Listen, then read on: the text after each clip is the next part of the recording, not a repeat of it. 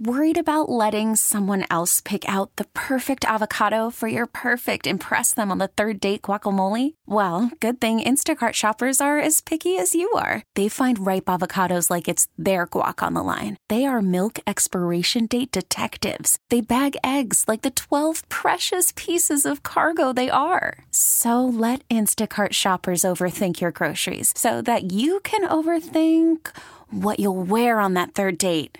Download the Instacart app to get free delivery on your first three orders while supplies last. Minimum $10 per order, additional term supply. This episode is brought to you by Progressive Insurance. Whether you love true crime or comedy, celebrity interviews or news, you call the shots on what's in your podcast queue. And guess what?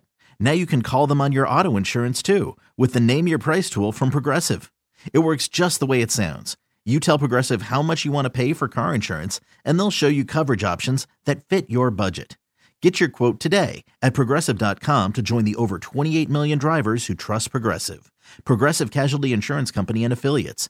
Price and coverage match limited by state law. What's going on, everybody? Welcome to a fresh new episode of Phillies Today as we move through the beginning of the off season, the hot stove part of Major League Baseball as we sit here on Monday, November 13th.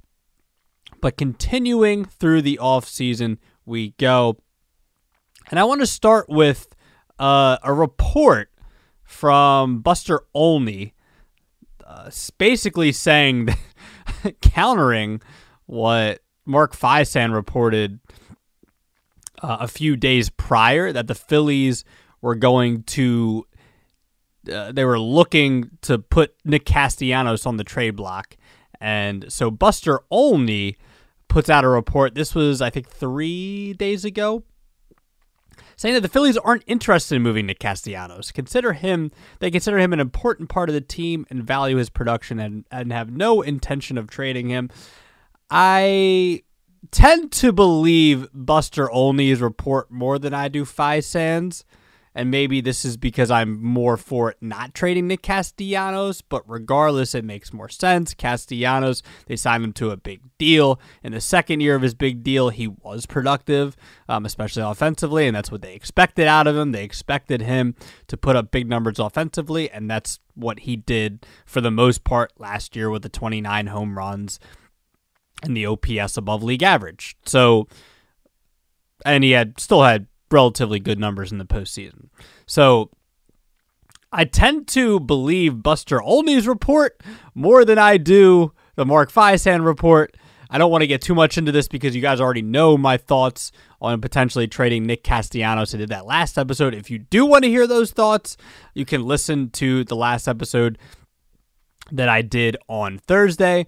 But for this episode, I'm going to move off of that. I just wanted to put that out there. Buster, Buster Olney, ESPN's Major League Baseball reporter, saying that the Phillies aren't interested in moving Castellanos. And it, once again, the quote, consider him an important part of the team, value his production, and have no intention of trading him. Who knows what to believe? I think Mark Feinsand's a, a good reporter. He's a well respected reporter. So I'm not sure, but this report comes out from Buster Olney, and the Phillies still think the best option is to not move him. But again, if you want to hear more extended thoughts on that, go listen to the last episode I did um, about four days ago. So, off of that, other, I mean, besides that, there's nothing really to update you on. Um, a couple of things, uh, I guess, that are newsworthy. Harper wins, Bryce Harper wins his third silver slugger of his career. Last one coming in 2021 when he won his second most valuable player award and his first as a Philadelphia Philly. But Harper wins a silver slugger. And I'm going to be honest, like the first thought was, why? How? And I guess the other that I mean there weren't other there, there the other names that were thrown out there and um, shout out to Eric Clambera um, who tweeted me and said that you know JD Martinez was another name out there but he didn't play or he he was hurt. But he he had a good season and I could see that comparison but I forgot about Marcelo Ozuna Marcelo Ozuna played almost I think 140 games as a DH to Bryce Harper's 89, and Ozuna had 40 homers and 100 RBIs and had a great OPS. So I don't know if they're factoring in off the field stuff and they're factoring in that Bryce is, you know, Mr. You know, one of the faces of baseball. Because apparently that's got to factor into it because I think Ozuna should have won Silver Slugger as a DH. Doesn't really make any sense. But regardless, like, you know, Bryce Harper still had a, uh, you know, a good season at the plate coming off the injury, and the second half he had power wise very good. But I didn't think he really deserved that Silver Slugger. But congrats to him anyway. And um, yeah, so Bryce Harper wins Silver Slugger. Another one, to, another thing to update you on. Um, recently, Oliver Dunn, um, named he's a Phillies uh, minor league player, was named Arizona Fall League Breakout Player of the Year. He's a 26 years old, Rule 5 pick uh, from 2022, taken from the New York Yankees.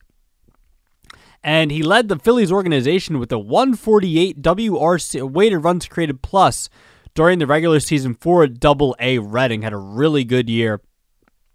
Handled three infield positions, finished perfect in stolen base attempts, going 12 for 12, and ranked second in triples with four, fourth in OPS uh, at 1 1071, and fifth in batting average at 342. Um, so he is Arizona Fall League's um, breakout player of the year, where he hit. This is according to Baseball Reference at 343, 455 on base, 616 slugging, uh, like the OPS I mentioned. Um, and in Reading, in Reading this year, what 21 homers, 271 average, 396 on base, 506 slugging, 902 OPS, 211 total bases. So Oliver Dunn uh, winning Arizona Fall League Player of the Year and also having having a really good year in Reading in 119 games, like those games that I had just mentioned. So Oliver Dunn, somebody, I guess to look out for going forward. I'm not sure. Uh, he's not in like the top 30 Phillies prospects or anything, at least from what I uh, read on their website. He's not there, but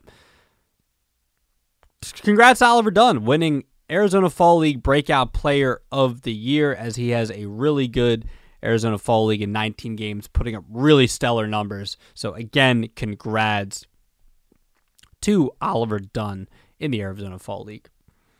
So, let's next segment. So, let's go to underappreciated Phillies.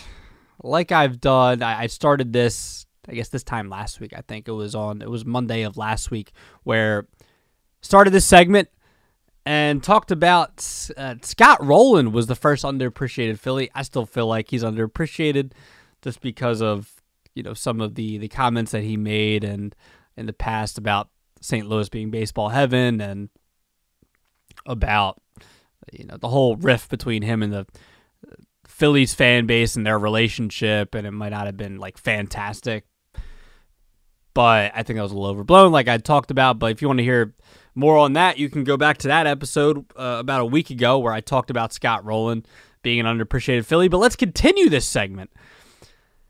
So, coming up at number two, well, not number two, but the second player I'm doing here, and I think, I think this is attributed to some of the Phillies. You know, their their mediocre, their their bad and mediocre years from early 2010s to up until 2021. Then that was their last, I guess, mediocre-ish season. Hector Neris or Hector Neris. I can't believe I said his name like that. Neris. I, well, I guess either way, but I'm pretty sure it's Neris. Hector Neris. Second player I'm doing here as an underappreciated Philly. 2014 to 2021 was his tenure with the Phils. In eight years with the Phillies, 342 ERA. That's good for a 124 ERA plus. He pitched over 400 innings uh, and 11 and a half, 11 and a half strikeouts per nine innings, and 84 saves through those eight years. He was not a steady closer for the Phillies. Yes, there were you know some reasons for that. He wasn't super duper consistent as a closer, But regardless, he was a very good reliever. I, I, I won't say very. He was a good reliever in the years where the Phillies had some bad bullpens. Had some bad bullpens, especially in those like 2018, 2019, 2020, 2021, like those years where the Phillies have had some bad bullpens in you know the late 2010s and the early 2020s so far, and Neris was a good reliever. He was like the standout reliever from these from these teams, and I never thought that you know he fully got, and it might have been because of his personality, and I totally understand that, but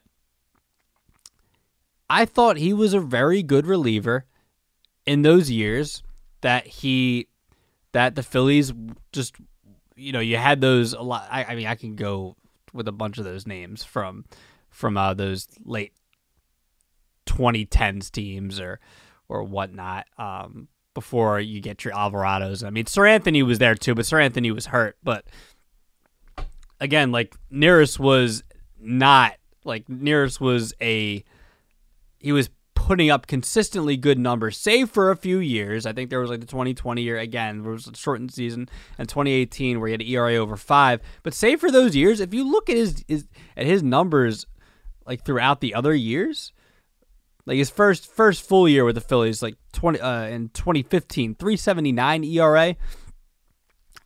2016, uh, even better, 258. 2017, 301. 2018 was the bad year. 2019, 293 ERA in 67 innings.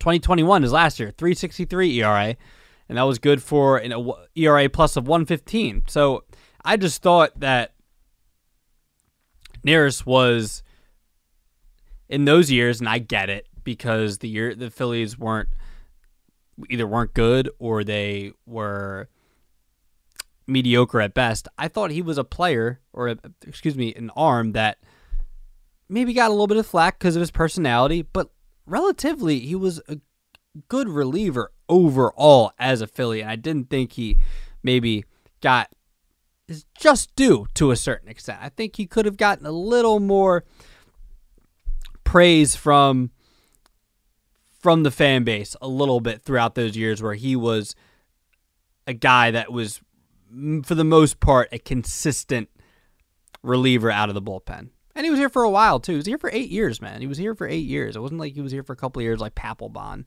Papelbon's somebody I've thought about doing for this segment too. I'm not sure. He was here for a couple of years. All time saves leader. Just saying. All time saves leader. But Hector Neris, for me, an underappreciated Philly. But let me know what you think. Go on Twitter at Rojas underscore media underscore. Tell me what your thoughts are on Hector Neris. Was he underappreciated? Was he appreciated just as he should have been? Should it have not been, uh, you know, what should have been what it was? It felt like the fan base, to a certain extent, felt like the fan base was split, even kind of like it was for Hoskins for a while and for Nola.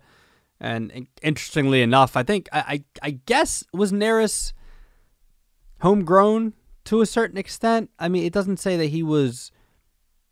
I mean, he came up through the minors with the Phillies, so interesting enough. Hector Neris, but Hector Neris was here for a while, so I, I I would put I would put Neris as underappreciated with the Phillies. But again, let me know what you think. Let me know what you think. So that's my underappreciated Philly for today. Hector Neris, 2014 to 2021. Let me know what you think on that. So another new segment as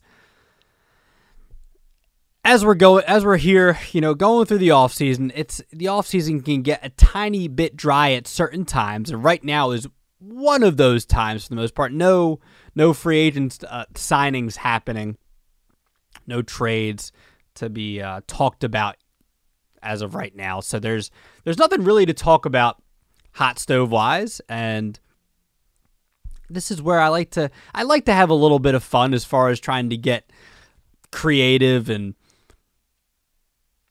uh, give you guys some some segments that I've thought about, you know, throughout the months, throughout whatever, just trying to just trying to get creative at certain points.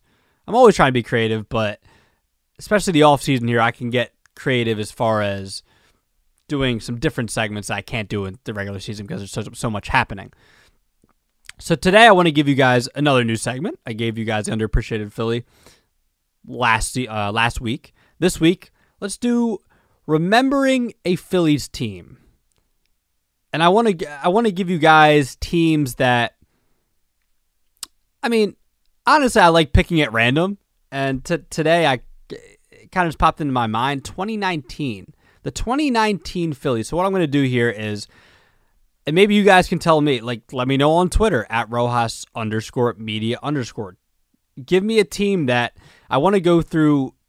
Uh, I want to pick a team, a Phillies team, and basically what I remember from that Phillies team, like the good, the bad, what I remember the most from each of these Phillies teams. So today I want to do 2019 and talk about what I remember most about the 2019 season. I'll give you guys a couple of things, but just in general, what I remember from that season. So, first thing, of course, we all remember it Bryce Harper being signed here. The, the off season and everybody everybody wanting to sign Bryce and maybe it was split with Bryce and Machado or signing both. There were the reports that they they they potentially could could try and sign both. Uh, I'm happy the way it worked out. I think we're all happy the way it worked out.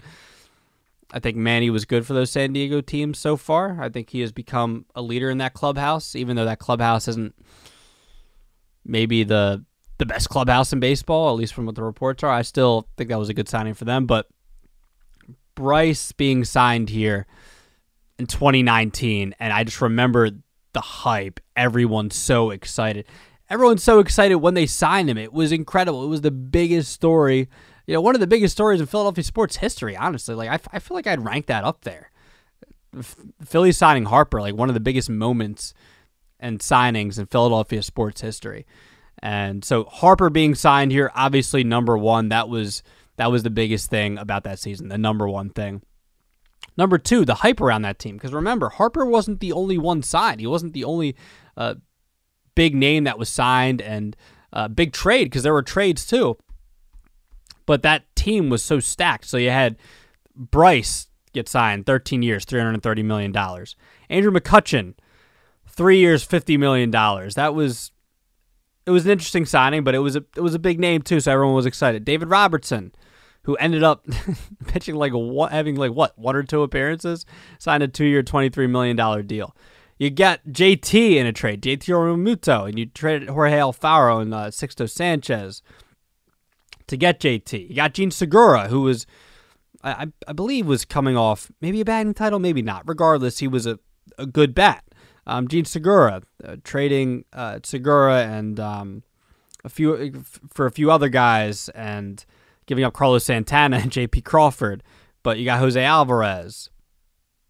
So those big names, Segura, Realmuto, Harper, Kutch, Robertson, those guys were big time names. Like all of those guys were big time names. I think about it. Kutch won an MVP. David Robertson won a won a World Series with the Yankees and had been a well revered reliever in the past. Realmuto, one of the best catchers in baseball.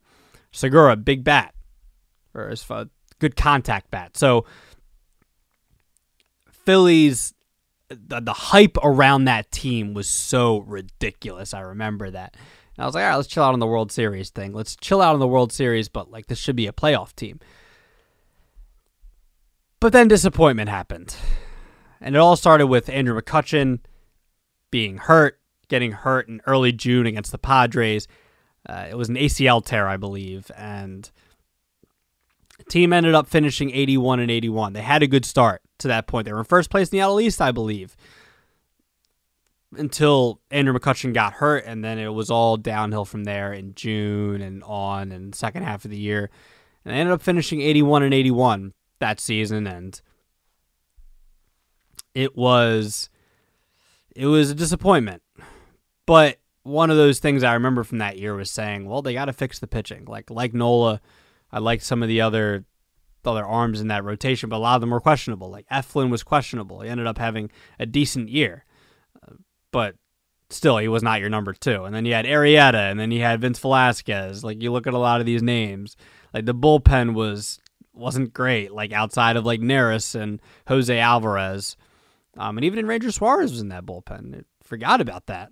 Um, I don't know if that was his first year with the Phillies, but Ranger Suarez was a part of that bullpen. I think it was. No, 2018 was his. Well, 2019 was his first full year, and he was really good. So that the the pitching was something that concerned me. I don't think people talked about it enough, and it ended up being a big reason to why the Phillies weren't able to make the playoffs that year because the offense was still really good. You still had Realmuto, Hoskins, Segura, who didn't have a great first year, but um, Kutch got hurt. Uh, Kingery, Kingery actually had a good year. Scott Kingery actually had a good year with the Phillies that year, and then Bryce had a Bryce had a good year. You know, 35 homers, 126 OPS plus. Um, he was generally he had generally had a good year. Didn't have an MVP season like he had the next year, but he was generally still good. So the last thing there was disappointment with that Phillies team because the pitching was the reason why the Phillies weren't able to get it done that year in 2019. But still a lot of hype around that season. There was a season that was remembered maybe for the for the excitement in the beginning, but ended up being disappointment and weren't able to get back to the playoffs till 2022 where we made it to the World Series. But the 2019 team, let me know what your thoughts were on that 2019 Phillies team. What you remember the most about that Phil's team is the is it the Harper signing or is it more of the disappointment? Give me that. More of the Harper signing or was it disappointment from the 2019 season? So, remembering a Phillies team. Let me know what other seasons I should do coming up this offseason. I'm going to try to do that more of that this offseason, introduce some more of these segments as we go throughout Hot Stove offseason. So, remembering a Phillies team, 2019 today, but let me know what other teams I should do. So, last thing before I get you guys out of here, around Major League Baseball, um, not a whole lot happening, but a few things happening in the last couple of days. The Houston Astros will be hiring a new manager. I don't know if it's necessarily confirmed that he's he is the manager, but it's it sounds like they're that they're hiring bench coach Joe Espada, who spent the last six years as a bench coach for the Houston Astros.